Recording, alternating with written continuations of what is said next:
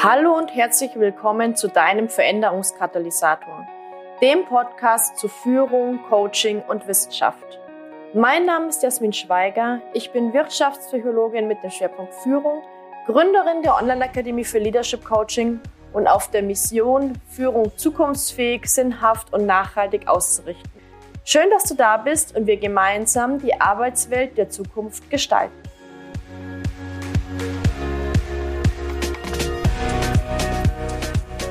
Möchte dich ganz herzlich begrüßen in der ersten Folge meines Podcasts Veränderungskatalysator. In diesem Podcast möchte ich einen Raum eröffnen, um die Themen Führung, Coaching und Wissenschaft zusammenzubringen. Und ich habe überlegt, wie ich dann am besten in den Podcast starten kann. Und da ist mir die Frage eingefallen, was ist wissenschaftlich fundiertes Führungskräftecoaching? Das ist eine Frage, die ich auch immer wieder mal in den sozialen Medien gestellt bekomme. Was ist denn wissenschaftlich fundiert? Wie arbeitest du denn da? Welche Ansätze verwendest du? Und warum braucht man denn das überhaupt? Und genau darauf möchte ich heute eingehen. Und zwar habe ich mir gedacht, ich teile den Podcast hier in zwei, ja, in zwei Themenbereiche. Einmal schauen wir uns an, warum wissenschaftlich fundiert, also was ist der Sinn, was ist der Hintergrund? Und dann als zweites möchte ich mit dir teilen, wie ich da herangehe, wie du auch herangehen kannst und wie ich ganz konkret arbeite und was ich dir empfehle. Starten wir mal rein. Starten wir mit der Frage, warum wissenschaftlich fundiert? Also, warum brauchen wir das überhaupt? Und wissenschaftlich fundiert heißt für mich evidenzbasiert.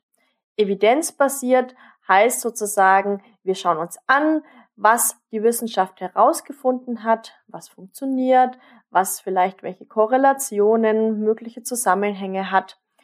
Und schlagen hier die Brücke zwischen diesen Erkenntnissen der Wissenschaft, also den Erkenntnissen der wissenschaftlichen Forschung und dem, was wir in der Praxis tun. Und mit Praxis tun meine ich ganz konkret zum einen natürlich mit dem, was wir im Coaching tun, ja, darum geht es ja auch hier, aber auch mit dem, was wir in der Führung tun, was wir in der Unternehmenspraxis tun. Das bedeutet immer so mit der Frage im Hinterkopf, was funktioniert wirklich?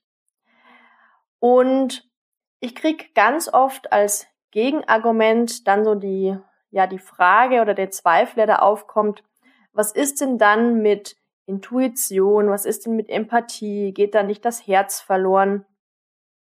Und klar, Intuition und Empathie ist natürlich im Coaching, gerade in der Führung, in der Kommunikation auch hochgradig wichtig.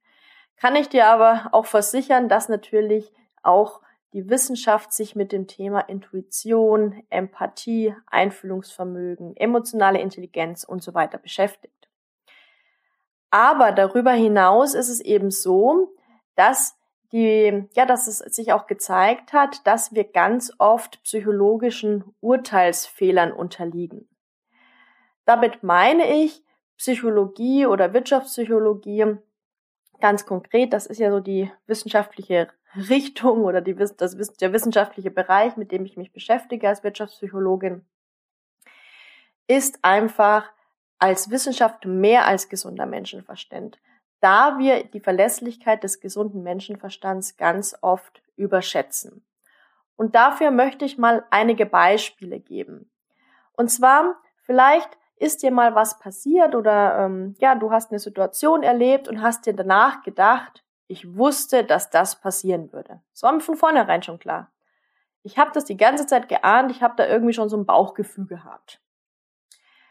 Und tatsächlich ist das eine, ja, ganz häufige Tendenz. Das heißt, wir haben die Tendenz, dass wir für hinterher, für ganz viele Dinge, für ganz viele Vorkommnisse eine Erklärung haben, dass wir, ja, da auch dieses Gefühl haben, dieses Bauchgefühl, dass wir dieses Eintreten eines Ereignisses auch vorhersehen hätten können. Tatsächlich ist es aber so, dass wenn man das mal andersrum aufrollt, also wenn man fragt, okay, was siehst du denn für die Zukunft vorher? Also was meinst du denn, was in Zukunft passieren wird? Dass dann meistens relativ wenig kommt. Also das bedeutet jetzt, Ich habe das jetzt natürlich sehr, sehr vereinfacht dargestellt, aber das bedeutet, diese Hindsight Bias, dieser Rückschaufehler bedeutet oder meint eine Tendenz, dass wir nach dem Eintreten eines Ereignisses glauben, dass man etwas hätte vorhersehen können. Dann ein weiteres Beispiel ist zum Beispiel das Thema Selbstsicherheit oder übertriebene Selbstsicherheit. Das heißt, wir glauben, dass wir mehr wissen, als wir es tatsächlich tun. Und auch da habe ich zwei Beispiele mitgebracht. Ein Beispiel ist ein Zitat von Thomas Watson. Thomas Watson war eben der CEO von IBM und er hat gesagt, 1943, es gibt weltweit, weltweit einen Markt für vielleicht fünf Computer. So, jetzt gehe ich mal davon aus, du weißt, dass wir weltweit mehr als fünf Computer haben. Also selbst eine Person, die in diesem Bereich absoluter Fachmann war in dem Fall und in dem Bereich sogar tätig war, ähm, hat eben ja übertrieben selbstsicher eine Vorhersage getroffen, die sich dann letztendlich als falsch herausgestellt hat. Oder ich gebe mal noch ein anderes Beispiel, das sind natürlich jetzt hier so kleine Anekdoten, aber ich möchte das so ein bisschen untermalen. Matthias Horks ähm, ist in Deutschland ähm, ja der ähm, der Gründer, glaube ich sogar, des Zukunftsinstituts. Und der hat vor einiger Zeit mal gesagt, er glaubt, dass das Internet sich nicht durchsetzen wird. Und auch hier weißt du jetzt natürlich rückblickend oder rückwirkend, dass das nicht stimmt. Ja, das bedeutet, ähm, wir gehen oftmals übertrieben selbstsicher davon aus, dass sich bestimmte Tendenzen in Zukunft zeigen werden. Tatsächlich stellt sich das dann aber ganz oft auch als verkehrt heraus. Und dann gibt's noch sowas wie zum Beispiel Wahrnehmung von Ordnung bei zufälligen Ereignissen. Also ähm, vielleicht kennst du diesen Ausspruch, das kann doch kein Zufall sein.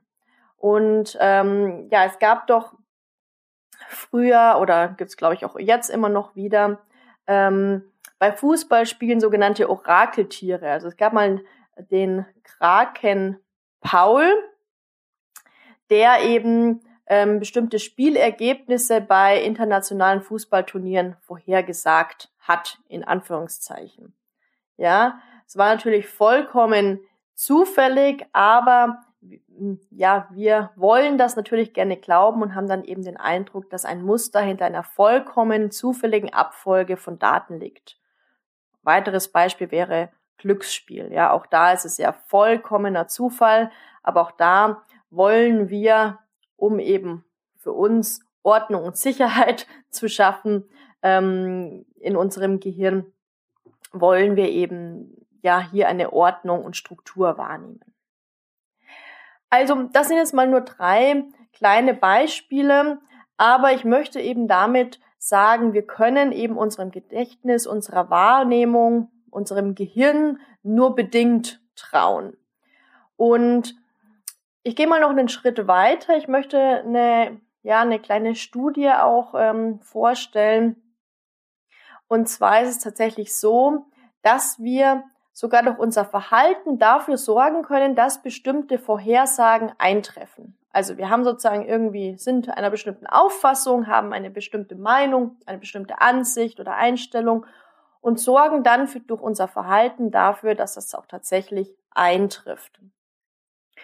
Und ähm, alle, die eine Lehramtsausbildung gemacht haben, wie ich früher mal, ähm, kennen vielleicht den Pygmalion-Effekt. Der wird äh, in der ja, Lehramtsausbildung ganz, ganz oft ähm, erwähnt, weil es da eine ähm, Studie gab von Rosenthal und Jakobson aus dem Jahr 1968, ist zwar schon ein bisschen her, aber wurde danach auch immer wieder mh, hm, überprüft und bestätigt.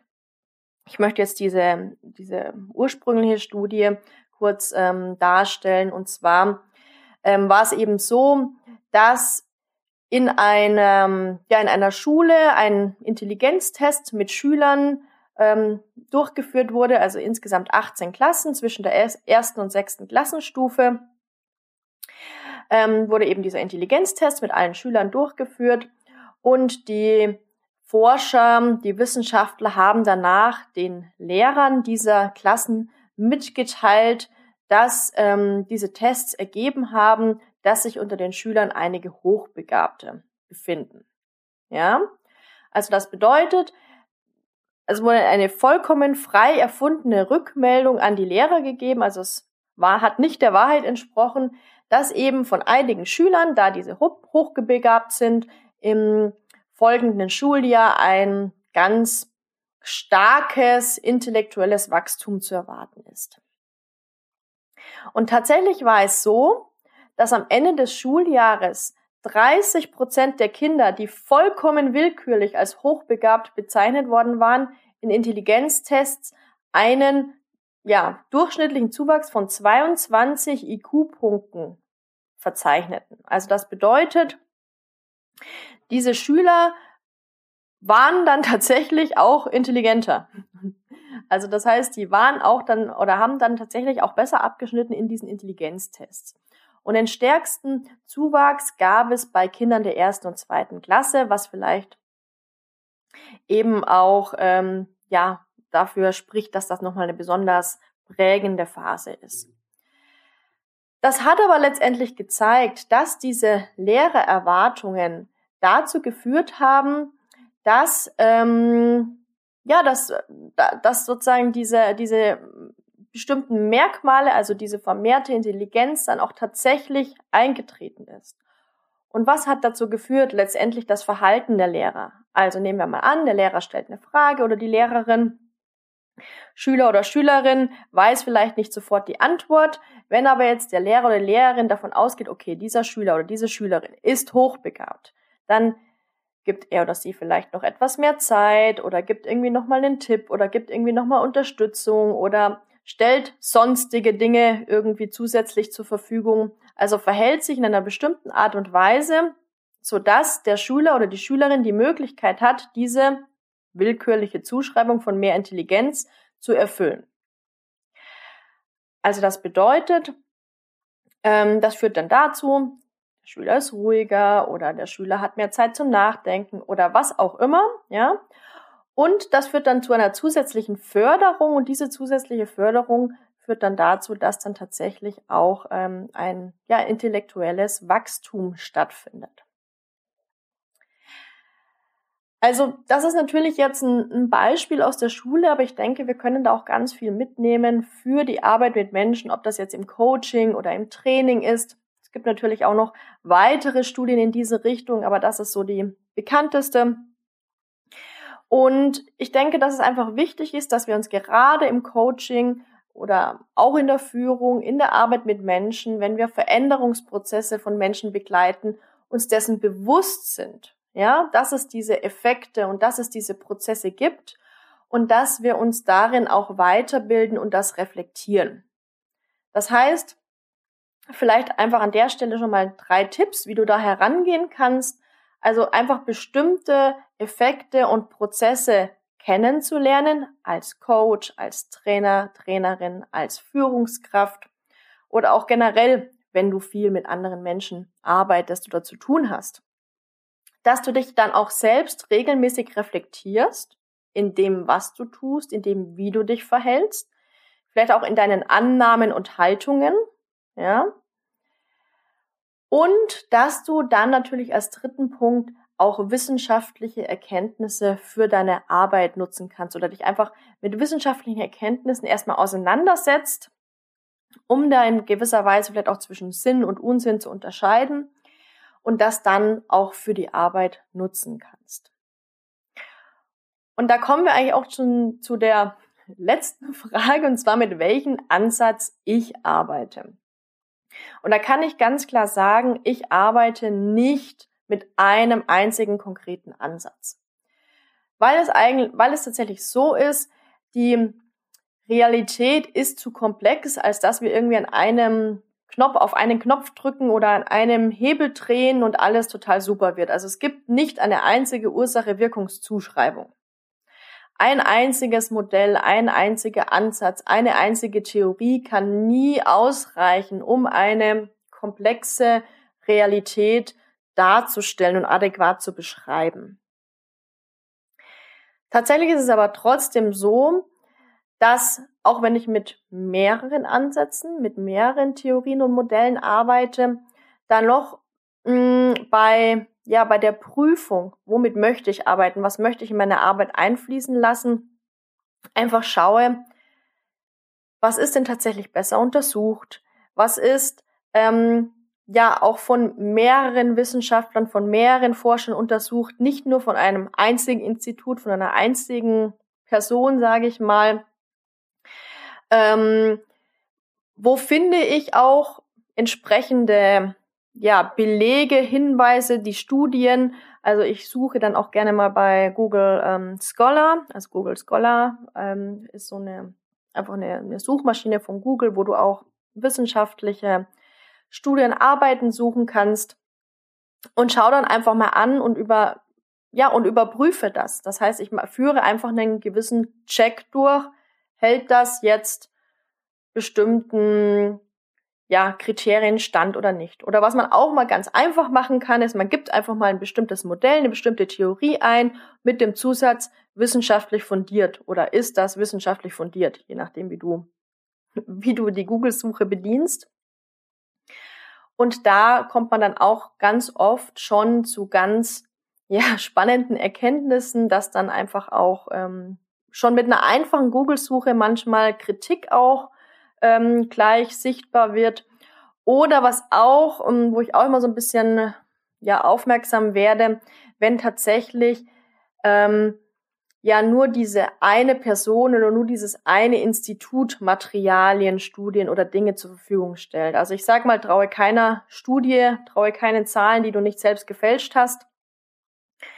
Ähm, genau, also ich arbeite halt lieber mit ähm, besser untersuchten Modellen, besser untersuchten Theorien und gehe da dementsprechend in die Recherche.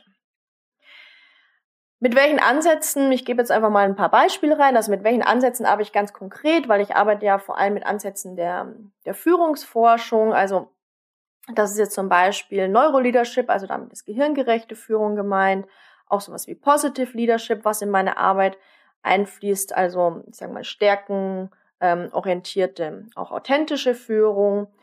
Dann geht es natürlich beim Thema Führung auch immer wieder um Motivationstheorien, was ich auch ähm, sehr, sehr spannend finde, äh, Resilienzforschung, weil, das ist jetzt immer meine persönliche Meinung, Resilienz einfach auch eine Zukunftskompetenz ist. Und wenn es um das Thema Organisationsentwicklung geht, Organisationsführung, schaue ich mir auch gerne ja soziologische, also organisationssoziologische Erkenntnisse an. Ähm, weil ich finde, dass das dann einfach nochmals ganz gut ergänzend wirkt. Ähm, ja, jetzt nicht nur, nicht nur psychologisch, sondern auch soziologisch fundiert hier zu arbeiten. Ähm, was ich dir jetzt jedoch für den Start empfehle, ich meine, das ist jetzt ja sehr viel. Ich beschäftige mich ja tagtäglich mit nichts anderem als mit Führung, Führungsforschung, Führungskräftecoaching ist einfach mal mit einem übergeordneten Rahmenmodell zu starten. Also ich arbeite mit dem ähm, Rahmenmodell zur Führung von Lutz von Rosenstier und dann das Ganze eben anzureichern mit verschiedenen Modellen, Theorien, Ansätzen, die dann zu dir passen.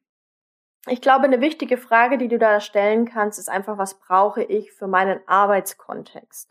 Also, wenn du jetzt zum Beispiel tatsächlich Coach bist, bist du eher im Bereich der Selbstführung, der Mitarbeiter- und Teamführung oder der Organisationsführung unterwegs? Also in welchen ja, bei welchen Aspekten begleitest du? Und dann kannst du dich natürlich da auch sehr gut fokussieren, auch spezialisieren aufgrund deiner Positionierung. Bei mir ist es ja so, ich arbeite ja sehr stark auf der Metaebene. Das ist das, was ich mag. Das ist das, was mir gefällt. Und äh, biete ja auch Ausbildungen zum Führungskräftecoach an. Das bedeutet, bei mir geht es wirklich darum, dass ich den großen Überblick habe und dann die Essenz so das Wichtigste zusammentrage. Vielleicht nochmal abschließend, ähm, also was ist für mich, ich sage mal, professionelles, wissenschaftlich fundiertes Führungskräftecoaching? Das ist einfach, sich selbst in seiner, in seiner Arbeitsweise immer wieder zu reflektieren, auch am Ball, also up to date zu bleiben, was aktuelle Erkenntnisse und Forschungsergebnisse betrifft.